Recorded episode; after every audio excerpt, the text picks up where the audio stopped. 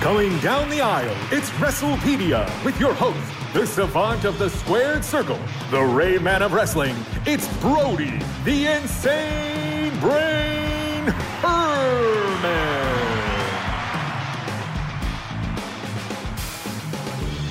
Welcome back to WrestlePedia with Brody, the insane brain Herman, the savant of the squared circle, the Rain Man of wrestling.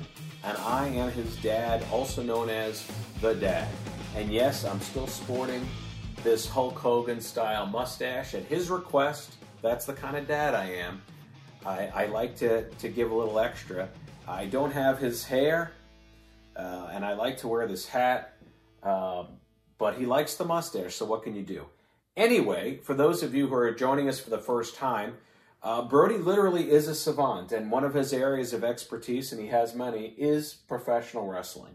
Uh, from the time he was in diapers, he absorbed this and uh, is familiar with every wrestler, every match, every division, every promoter, every booker, every manager, every Yep. announcer in the history of professional wrestling. He is like a walking Google, which is why we call the show WrestlePedia. And what we're doing for the first season of these podcasts is we're doing ranking shows because these are, are good to get debates going. And that's what we want to have. We'd like this to be interactive. We want to hear from you in the comments. We want to get emails from you uh, disagreeing with us, agreeing with us, giving us ideas. You can reach us at Brody, B R O D Y, at theinsanebrain.com. Theinsanebrain.com. He responds to all of these himself. Today's episode, I'm very excited about because today we're going to count down the five most effective heels Yes. in the history Yes. of professional wrestling. Yes. For those of you who are amateurs to the game, of course, we talk about heels, we're talking about the villains. Yes. We talk about them being effective. What we're really talking about is their ability to really make the fans hate them. Yes. A truly Yes. hated wrestler. Wrestler. Yeah. So, without any further ado, uh, we want to start on number five. Yeah. Who is the number five most effective heel in the history of professional We're gonna wrestling? dive back. He was been a wrestler 50s, 60s, 70s, and even a, a tad bit in the 80s. Ed Farhat is the individual, and he played a character called the Sheik, which is an Arabic wrestler, a foreign bad guy, if you will. Uh, he worked with many top main event wrestlers. Uh, he some people even call him the greatest heel of all time. He made people legitimately hate him. He wouldn't break character, by the way. He had you know, he was a promoter. He promoted in Detroit and Indianapolis and many other areas and he was a great wrestler. I mean, at the Cobo, the Sheik was a huge deal as a bad guy. Fans legitimately hated the guy, and he wouldn't he wouldn't even break character so much because he was a promoter and a wrestler, which is not very common. You know, it was a little more common back then. That him in his own house would not have meetings with babyface wrestlers in the same room as his family, or even know that they were there. That's So how he was like one of these method actors who never breaks character. Yeah, he never broke So let me ask you this: he he, he wrestled for decades. Yes, Was he ever a babyface? I, I'm sure he was a little bit, but mostly he's known for the Sheik heel character, the And- original Sheik. the original Sheik, and and was he the first or one of the first sort of foreign villains? Yes, foreign villains. Yes, because that became a running theme, Right. And still is. in wrestling. Yes, and that's one of those things that they kind of do. They kind of play on the pro-American yes. uh, position, Yes. and they, they make the outsiders always into sort of Yes. the. But the Sheik really embraced. it. Yes, he did. Uh, where what was where was he actually from? Do you know? I mean, was Um, he actually? He's uh, he was from Michigan, and he was from Detroit, Michigan, where he promoted. something. Yeah, he was from Detroit, and folks. Farhat. I mean, he wasn't an. Arabic fellow. Yeah, yeah. I mean, that's it's just a character that he played. His name was Ed, which happens to also be my name. I love that. Isn't that just the best Yeah. part about professional wrestling? That you Yeah. have a guy named Ed from Detroit, and he could create a character that he plays for decades, Yeah. and people just hate him. Yes. Let's go to number four on the list. Who Number four was Scott Levy's character called Raven. Raven was a heel character in Extreme Championship Wrestling, a promotion ran by Paul Heyman. Uh, before that, he did a lot of characters like Johnny Flamingo in the WWE, but he wasn't really getting anywhere until he went to ECW and became a multi-time ECW World Heavyweight Champion, playing the character Raven, which fans hated at the time. Raven was something that he is supposed to be the kind of a Kurt Cobain villain. If Kurt Cobain was a villain in a movie, this would be the guy to be the bad guy, like Kurt Cobain. This is right on the heels. Nirvana's Kurt Cobain had just died in 1994, and then I think 95, 96 he comes in and You know, he's kind of supposed to be this grunge rock, this this this alternative rock bad guy looking person. He wore jean shorts, long hair, like a lot of those music stars did. A, a jean like jacket ripped And up. what did he do to enrage the crowd? He Why enraged- did they hate him so much? because it was it, he's mocking this mu- their mu- the music that they liked and everything that they liked he would mock it and make it and he would also do a lot of things in the match also that made him dastardly do anything heel wise to cheat and really win his way by being a straight heel he was a straight heel by his look and the way he cheated against other wrestlers The Raven at number four. Yeah. Who do we have in the number three spot for the most effective heels in the history of professional wrestling? rowdy roddy piper I love Rowdy Roddy Piper. Yeah. Talk, talk about Rowdy Roddy why Piper. he's why he's the because he is the one that you know when he got you mad he could get you mad by cutting a promo he you seem like you would think be a likable guy but he could just rage a crowd with his ability on the mic and he hit he hits Jimmy Superfly Snuka with the coconut and all of a sudden he's main eventing WrestleMania against Hulk Hogan in the first WrestleMania as as a top heel in the company so to be a top heel and to work with Hulk so that's Hogan in all the it first took was just hitting Snuka with a coconut, and the next thing you know, he's he's, he's Yeah, well, the that made him a bad guy. That made him, and then saw the reactions he was getting on the, the- these great He, promos. he he also could cut. did what Piper's Pit. Yeah, that was his show. I, Piper's Pit. I remember watching that when I was a kid, and he Piper's wore- Pit. He wore a kilt. Yes, And a- and a that white got him a lot of heat. Yeah, he was from Canada. Uh, he really did play the bagpipes, by the way. That was a big part of his gimmick. Why he's called Roddy Piper is because Roddy Toom, Rod, Roddy Toombs, Roger Toombs, what always played bagpipes. So they're like, let's just call him Roddy Piper since he always plays these bagpipes. He's the Piper. So as corny as this gimmick with this kilt, it, all of a sudden he's getting these reactions because of the ability he had on the mic, and the and his in ring work wasn't bad either. Roddy Piper was a really really good bad guy, and he just enraged the crowd by the emotion he puts into this character.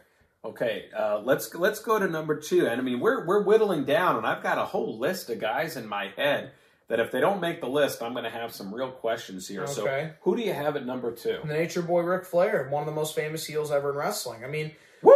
Woo! Yeah, uh, he he preferred being a heel, and most times he was a heel in the business. He was a heel with the Four Horsemen. We talk about on our heel turns episode. You fans got mad when he came and attacked Dusty Rhodes in the cage in Atlanta, and got mad. And we'll talk and we talk about that in our effective heel turns episode.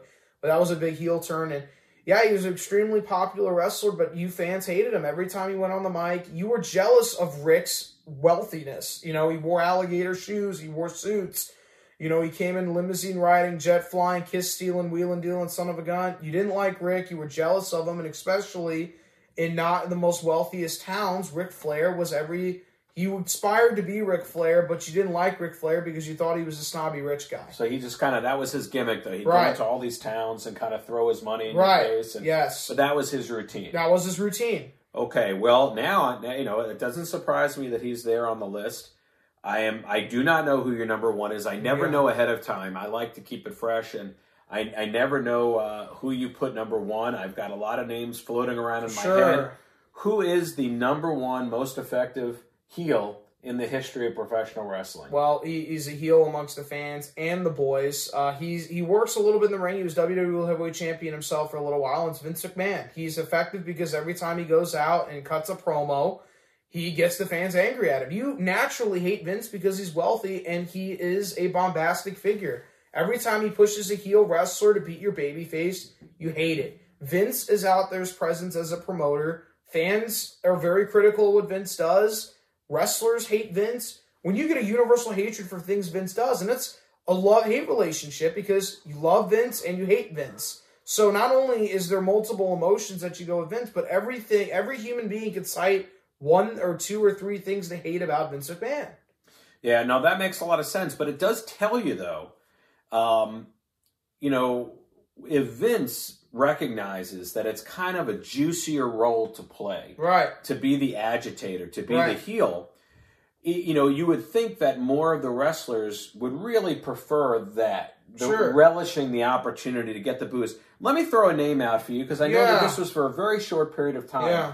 But is does Andy Kaufman deserve No. some some attention? We will talk about for his bit and his gimmick. And When we talk about celebrity guest appearances in wrestling, Andy Kaufman will certainly warrant on the list. But when we talk about heel wrestlers, they have to do it for I've watched a lot of that footage, and I've never seen somebody get booed the way that they got. booed. Normally, celebrity guests do get booed. Uh, they're normally not embraced unless if you're Mike Tyson or Muhammad Ali. But most outside boxing, wrestling, MMA personalities get booed. They're they're brought in to be in that position. And Kaufman was a celebrity guest wrestler in the Memphis territory. Uh, it was run by Jerry Jarrett and Jerry Lawler, um, and they wanted Jerry Lawler was one of the best wrestlers in the world at that time that didn't hold a title, and that bothered him. And in Memphis, he was the king of Memphis. He has his own restaurant down there on Beale Street. He is the guy. And they bring in Andy Kaufman. We'll talk about him when we talk about celebrity guest appearances. Okay, well, we'll, we'll say one. that. Let me, yeah. let me ask you this. Now, again, I don't know this stuff like you do, yeah. but what about a, a situation like the Wyatt family? Um. Well, I mean, the When, theme, I mean, when they were bad, and I don't know if they currently are. they are. I mean, um, unfortunately, when- let's when- dive into that. Okay, because when they would walk in and they they very hauntingly do the whole got Yeah. the whole world In their hands. in their hands, and they'd have those masks. on.